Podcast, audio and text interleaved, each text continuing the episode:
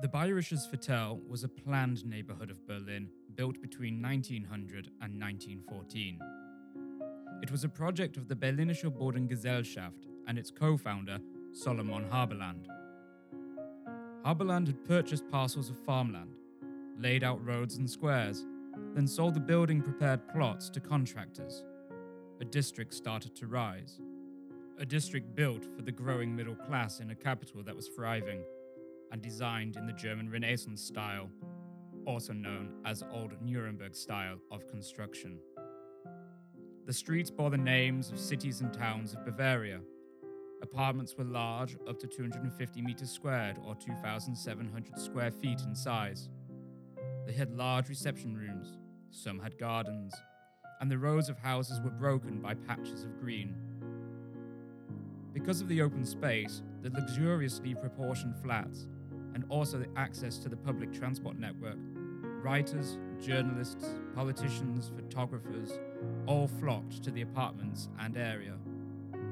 The area became a center for the Jewish intelligentsia. Half of the students of the Werner Siemens Real Gymnasium were from Jewish families. A magnificent synagogue was erected on Münchener Straße, and the people existed not as Jew and German, but solely as the German people. On the street bearing the name of the district's founder, Solomon Haberland, at number five, the most famous of Berlin's residents resided. Known as the Old Man of Schöneberg, he was often seen walking the streets, cane in hand and bowler hat on head, smiling or muttering to himself as he walked the Bayerisches Viertel's streets. His name? Albert Einstein. But with the rise of anti-Semitism within the Nazi Reich, he would leave, as would many of the residents. The Werner Siemens Real Gymnasium would close its doors due to lack of students in nineteen thirty-five, and into the district would move Hans Globke and his wife Augusta, taking residence at number ten, Haberlandstrasse. From the apartment's front windows, they could look out onto the building where Einstein once lived, a man who fled to avoid the persecution that the newcomer was about to legalize. In nineteen thirty-eight, Haberlandstrasse had to change its name.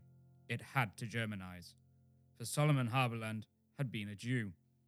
And now, in a district built in the old Nuremberg style of construction, lived the man who would do most to persecute the Jewish people with his commentary on the Nuremberg laws that sought to deny their citizenship, degrade them into second-class citizens, steal their wealth, and deny them their names.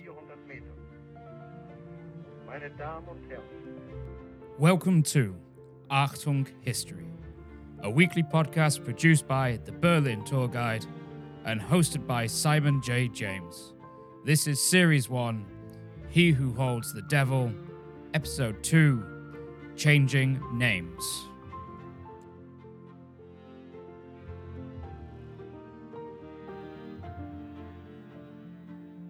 It is my opinion that, but the legal foundations are basically concerned, the Reich Minister of the Interior, and only the Reich Ministry, was responsible, and not the departments of the Chief of the Reichsführer S S and the Chief of the German Police.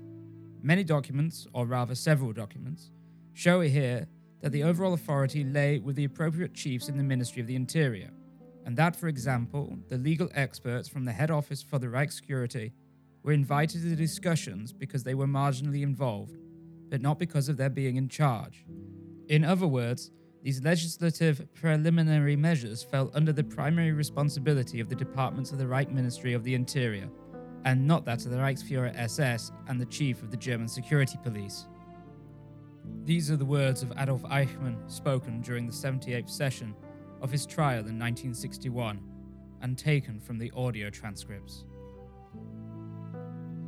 This is a letter from the head of the Reich Chancellery, Minister Lammers, dated tenth of August nineteen forty-one, with regard to the marking of Jews in the Protectorate. There are several pages to the document. The first part contains two letters from Lammers to the Reich Minister for the Interior and to Frank in Prague.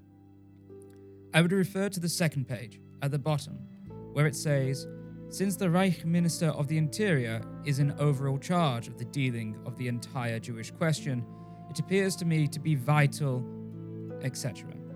The second part of the document is a letter from the Reich Minister for the Interior signed by Stuckart, dated fourteenth of August nineteen forty-one, to Minister Lammers with reference to the marking of Jews in the Protectorate. And these were the words of the defense of Adolf Eichmann, Dr Servatius, in regards to the marking or identification of Jews. Remember, Dr Servatius, he will be important much later. And Stuckart? Stuckart was Dr Wilhelm Stuckart, State Secretary of the Interior and superior to Globke, and co-author of the infamous anti-Semitic Nuremberg laws. Anti-Semitism was not a new concept with the N S D A P of Hitler. It has existed for centuries in many forms, but few had sought to make it a goal of their political movement. But for the N S D A P, whose initial goal was anti-capitalist, but due to the need to court financiers to gain both prominence and power, had moved away from this original goal and focused their rhetoric on anti-Semitism, and they hadn't hidden their intentions. On the twenty-fourth of February nineteen twenty, just sixteen months after the armistice and less than a year since the signing of the Treaty of Versailles, Hitler and the N S D A P made their intentions clear with a twenty-five point program. one. We demand the unification of all Germans in the Greater Germany on the basis of the people's right to self-determination. two. We demand equality of rights for the German people in respect to other nations, abrogation of the peace treaties of Versailles and Saint-Germain. three. We demand land and territory for the sustenance of our people and colonization of our surplus population. Now the demands take a drastic turn. four. Only a member of the race can be a citizen. A member of the race can only be one who is of German blood, without consideration of creed. Consequently, no Jew can be a member of the race. five. Whoever has no citizenship is to be able to live in Germany only as a guest and must be under the authority of legislation for foreigners. six.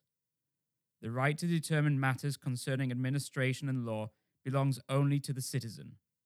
Therefore, we demand that every public office, of any sort whatsoever, whether in the Reich, the county or municipality, be filled only with citizens. We combat the corrupting parliamentary economy, office holding only according to party inclinations, without consideration of character or abilities. The desires of the N S D A P were clear and formulated, printed and published. But in nineteen twenty, few were to take Hitler and his fledgling party seriously. Few worried about the N S D A P, a small, Bavarian-based party. But twelve years later, Hans Globke of the Prussian and later Reich Ministry of the Interior was already drafting laws and circulars that was to put the twenty-five point program of the N S D A P into action. The increasing presence of the N S D A P in public office and political life had led to riots against Jewish cemeteries, synagogues, and citizens. The synagogue on Kottbusser Ufer in Berlin's working-class neighborhood of Kreuzberg was attacked on the night of the fifteenth of February nineteen thirty. Nazi slogans and symbols were painted on the walls. But the law still prevailed, and the five S A members responsible received prison sentences, even if they were lenient. In Essen, later that year, stormtroopers interrupted a Jewish service and threatened the congregation of religious leaders with penknives, shouting anti-Semitic statements as they did so. The problem with outwardly violence against Jews in this manner and at this time was that the N S D A P were risking alienating their more moderate supporters, especially at a time in nineteen thirty where they were not well supported. So it was when they were on an upward trajectory of power that they looked at ways they could persecute the Jewish citizens of Germany legally. They decided to do this by taking away their names. Hans Globke would testify in nineteen forty-eight during the trial of his former superior, Doctor Wilhelm Stuckart, during the Nuremberg trial known as the Ministry Trial or the Wilhelmstrasse process, taking its name from the street that had once boasted many of the ministries of the Third Reich. I was a consultant for the naming rights, and so I have worked on all the issues of the name change. The name change was to take away names from the Jewish people that the N S D A P saw as being German names. A Ministry of the Interior circular, dated the twenty-third of December nineteen thirty-two, read, "Attempts by Jewish persons to disguise their Jewish descent by abandoning or changing their Jewish name can therefore not be supported. The conversion to Christianity is no reason to change the name. Neither can the change of name be explained by reference to anti-Semitic tendencies or the pursuit of better economic progress." This circular, that was forwarded to Gauleiters, district councils, police presidents, and authorities, came two days after a new law had become effective. Previously, the mandate over the procedure to change names had been held by the Justice Ministry. But now the jurisdiction was to change. Under the disguise of regulation to reduce administrative costs, Section seven simply read, "The Ministry of Justice's responsibility for name changes is transferred to the Ministry of the Interior." It was no longer the court's decision. Any name change request would have to pass through the Ministry of the Interior. With the Reichstag fire and the subsequent Enabling Act, Hitler and the N S D A P no longer had to worry over losing supporters who opposed the more violent means of the N S D A P. No one stood in the way of the party. The police, the courts, the Interior Ministry were all now part of the Nazi machine. And thus, on the first of April nineteen thirty-three, the first mass outward showing of the Nazi hatred of the Jew was displayed. Drummed up by the Minister of Propaganda and Enlightenment, Joseph Goebbels, the S H stormtroopers took to the German streets, tins of paint in hand, and began painting stars of David on the shopfronts of Jewish businesses and the word Juden.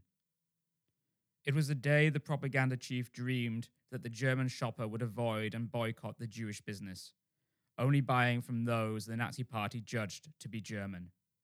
He and the Nazis wanted to try and separate the Jewish citizen from German society as much as possible. It was a reasonable, if difficult, request of the Jewish people in Germany to wish for their names to be changed. As for many, their surname was the feature that would and could identify them as Jewish. But with the Nazis coming to power, and especially after the events of the first of April nineteen thirty-three, requests were on the rise. In a letter from the Prussian Minister of Justice to the Interior Minister, dated the third of April, the Minister of Justice writes, "I point out that the applications of Jews for name changes have been increasing enormously recently. This is intended to hide the affiliation to the Jewish race." On the seventh of April, Globke wrote a letter. "In practice, I note that if the applicant proves that he is not of the Jewish tribe, I will only apply changes to a Jewish or a Jewish-sounding name to a Christian name." This mention of proving that someone was not of Jewish heritage at this point in the Third Reich was difficult. There was no legislation, no laws in nineteen thirty-three that defined who was Jewish and who wasn't. The larger part of society didn't differentiate before nineteen thirty-three between a German and someone born in Germany that belonged to the Jewish faith. But this was going to change, and Hans Globke was going to define the changes. On the seventh of April nineteen thirty-three, on orders from the Reich Chancellery, for a deliberate Völkisch legislation that all changes to Jewish names since November nineteen eighteen is to be reversed, and to handle the task, Hans Globke. In quick succession, Globke wrote to the Minister of Justice, the heads of government, and the police president of Berlin, giving them three weeks to deliver to him the name changes dating from November nineteen eighteen. When Hans Globke delivered his report to the Minister of the Interior, the report only concluded the period from November nineteen eighteen to nineteen nineteen. Information from the later period was not available. However, during the single year between November nineteen eighteen and nineteen nineteen, there were three hundred fifty instances of name changes from Jewish names to German. Yet he noted that with his directives of December nineteen thirty-two and his more recent ones of April and of May fifteenth that stated that often a name change is often to hide non-Aryan descent, and that all requests for a name change should be reported to himself. Jewish name changes, when they do come into question, must only be replaced with another Jewish name. Hans Globke stressed that reversing many names would not be possible at that point. However, it could be done with a legal amendment. A legal amendment that could be done easily and simply now by the wording of the Enabling Act. No parliament would need to vote, and nobody would be able to defend the minority.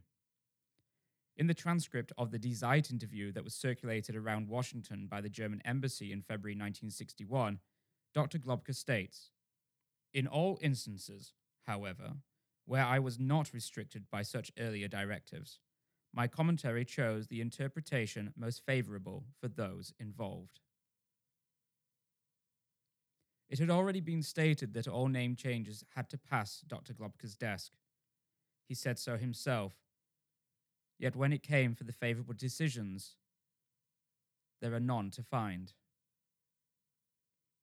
In the Supreme Court of the D D R, the court heard the witness testimonies of Bernhard and Emmy Kern. On the eighth of July, Bernhard Kern's request for a simple name change to avoid harassment was denied. But it was not so much for himself he requested the name change. He was married as a Jewish man to what the Nazis would classify as an Aryan woman, Emmy Kern. Due to her name, she wasn't allowed to shop in Aryan shops, and the security police harassed her and pursued her to divorce her husband because she was a German, and in the eyes of the Nazis and Doctor Globke, he was not. The piece of paper that delivered the decision, a refusal of the request to change the name, bore the name Doctor Globke. In the case of seventeen-year-old Lisa Lotte Moser, who wished only for a job, any job in her household, but could not obtain one due to her distinctively Jewish surname Moser preventing her, Lieselotte wrote to the Ministry of the Interior. She requested a change of name, and she asked if the persecution would continue her whole life, and if it were ever to be possible for her to get a job. Her application, denied by Doctor Globke, read simply, "For fundamental considerations." Or for Margarita Kern, who wished to change her name to that of her non-Jewish mother, Marinsky, so that she could marry her fiancé who belonged to the police, Doctor Globke instructed the mayor of Frankfurt an der Oder to reject the application.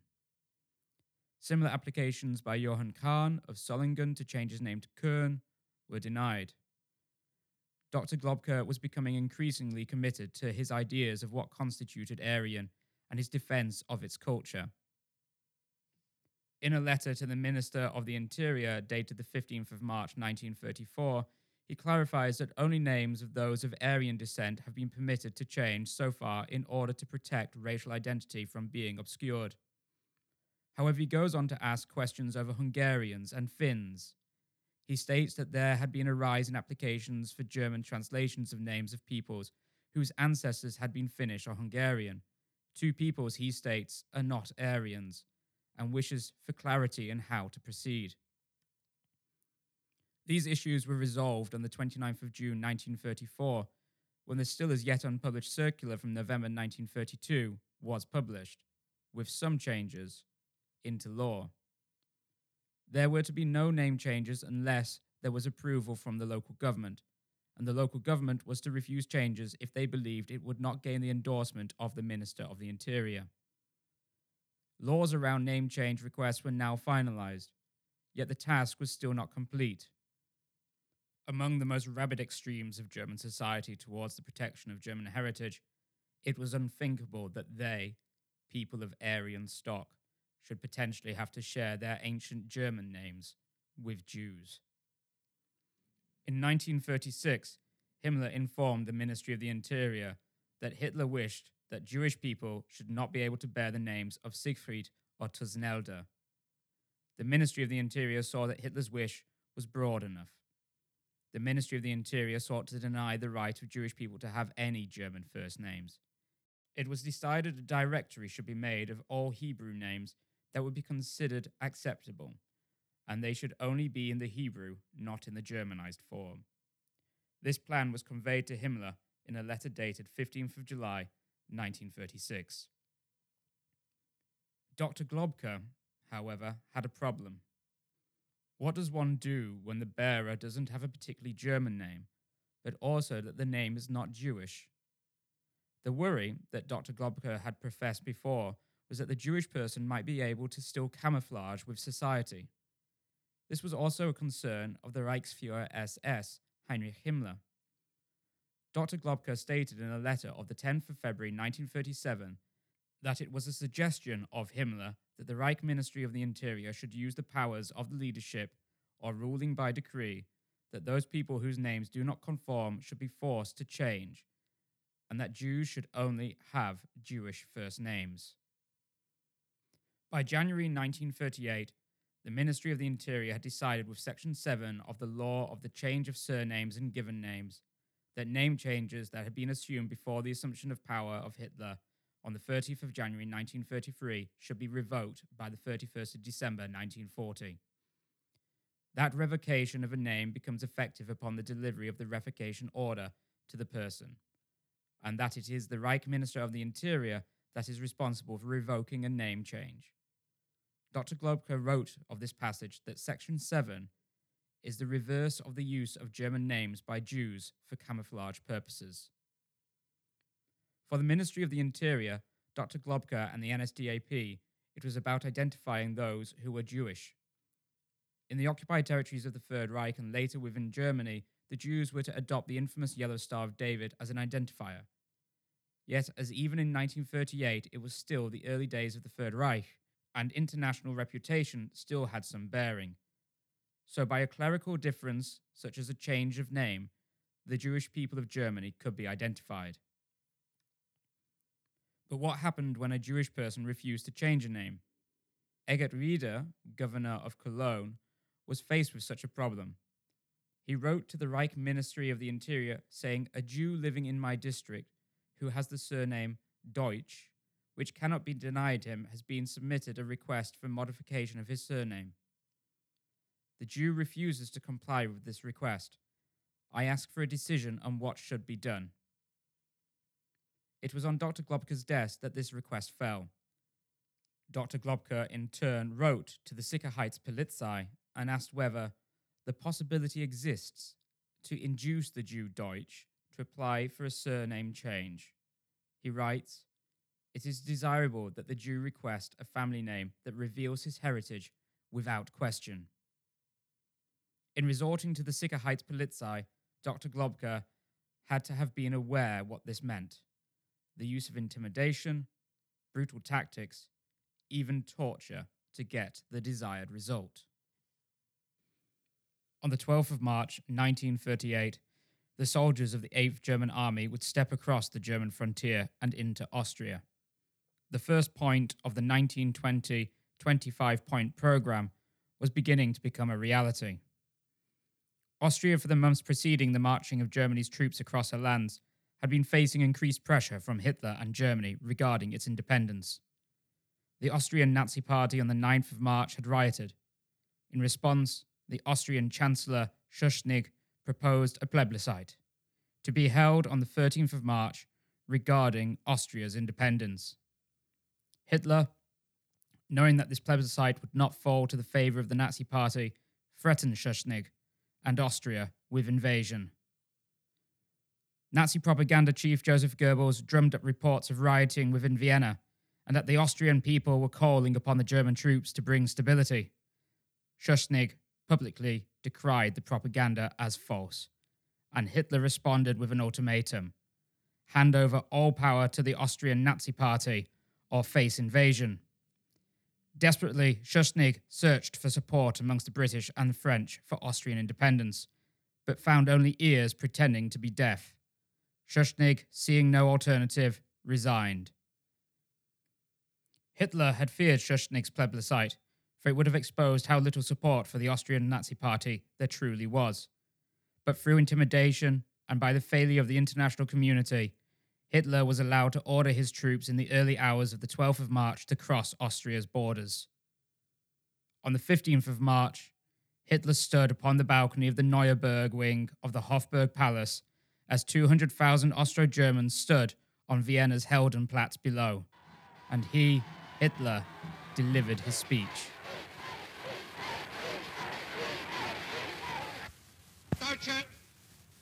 Germans, men and women, within a few short days, a radical change has taken place in the German Volksgemeinschaft. I hereby declare for this land its new mission. It corresponds to the precept which once summoned German settlers of the Altreich to come here. The oldest Ostmark of the German people shall from now on constitute the youngest bulwark of the German nation and hence the German Reich. A plebiscite followed on the tenth of April nineteen thirty-eight. The Nazis had already rounded up seventy thousand opponents and intimidation tactics had begun, so it was little surprise that ninety-nine point seven percent of the Austrian population voted in favour of joining Germany. Now that Austria was part of the Greater German Reich, it made sense that the laws of the Reich Ministry of the Interior and Doctor Globke be adopted by the new province of Germany. The Sudetenland would be subject also to adopting the name change laws after it in turn was annexed into the Greater German Reich in October nineteen thirty-eight. Germany's influence was expanding. Thus, the amount of people suffering under the laws of the Reich Ministry of the Interior was growing. From the very beginning of the new year in nineteen thirty-nine, Jews had to adopt another first name. Under the laws of the seventeenth of August nineteen thirty-eight, and active from the first of January nineteen thirty-nine, when conducting business and legal measures, all female Jews had to add Sarah, and males had to add Israel. By the twenty-fourth of January, the scope of the laws implemented was changed to both surnames and given names. It was backdated to the fifth of January nineteen thirty-eight, and the laws were extended to the new territories of the Sudetenland and Austria. Yet Doctor Globke was not happy with the handling of the implementation of the law in Austria and the Sudetenland, and released a circular on the second of February nineteen thirty-nine. In this circular, the entire administrative regulations of the Reichs and Prussian Ministry of the Interior, including the guidelines on Jewish names, was introduced into the new territories. The work that Globke had done on the unification of the laws of the German Reich and Austria had not gone unnoticed. Minister Frick, the head of the Reich's Ministry of the Interior, wrote to Rudolf Hess, the Deputy Führer at the Braunhaus in Munich. The subject of the letter, a promotion for Doctor Globke. Frick writes, Oberregierungsrat Doctor Globke is undoubtedly one of the most capable officials in my ministry. His cooperation in the unification of Austria with the German Reich deserves to be acknowledged. Doctor Globke has yet to be proposed for promotion to ministerial rat because of his long-standing affiliation with the Centre Party at the time of the rise to power of the N S D A P. However, I have shown that it is absolutely necessary for him, as a result of the request to promote him to the Council of Ministers, that he be granted recognition for his privileged lines of proven loyalty and constant readiness for action. In the Die Zeit interview, distributed around Washington, Doctor Globke speaks of this letter. I had no knowledge of this letter, but surely you don't believe that Herr Frick could have recommended my promotion by citing opposite arguments? Yet in the same letter that Minister Frick submitted to Deputy Führer Rudolf Hess, he also stated, the Oberregierungsrat Doctor Globke was of great help in bringing about the following laws. The law on the change of family and first names of the fifth of January nineteen thirty-eight. The Personal Status Act of the third of November nineteen thirty-seven. The law for the protection of the German people against hereditary diseases of the eighteenth of October nineteen thirty-five. And the protection of German blood and German honour of the fifteenth of September nineteen thirty-five, otherwise known as the Nuremberg Laws. In the same Die Zeit interview, Globke replied to the question of the charges that he drafted the Nuremberg Laws. This is not true. I did not even know that it was intended to pass these laws. The same man who, in nineteen thirty-four, commented, a Reich law on Reich citizenship is in preparation. Join us next week as we dive into the laws proclaimed in Nuremberg, and how the man who denied knowing of their existence until they were announced to the people helped write and shape them, providing the groundwork for the final solution. Achtung, Achtung! Hier ist die Sendestelle Berlin, im Boxhaus, auf Welle vierhundert Meter. Meine Damen und Herren. Achtung Histories, He Who Holds the Devil, is a weekly podcast production by The Berlin Tour Guide and hosted by Simon J. James. To find out more, follow Achtung History on Instagram, Facebook, and Twitter at Achtung History, or visit the website at theberlintourguide.com forward slash Achtung History. You can also support Achtung History at patreon.com forward slash Achtung History.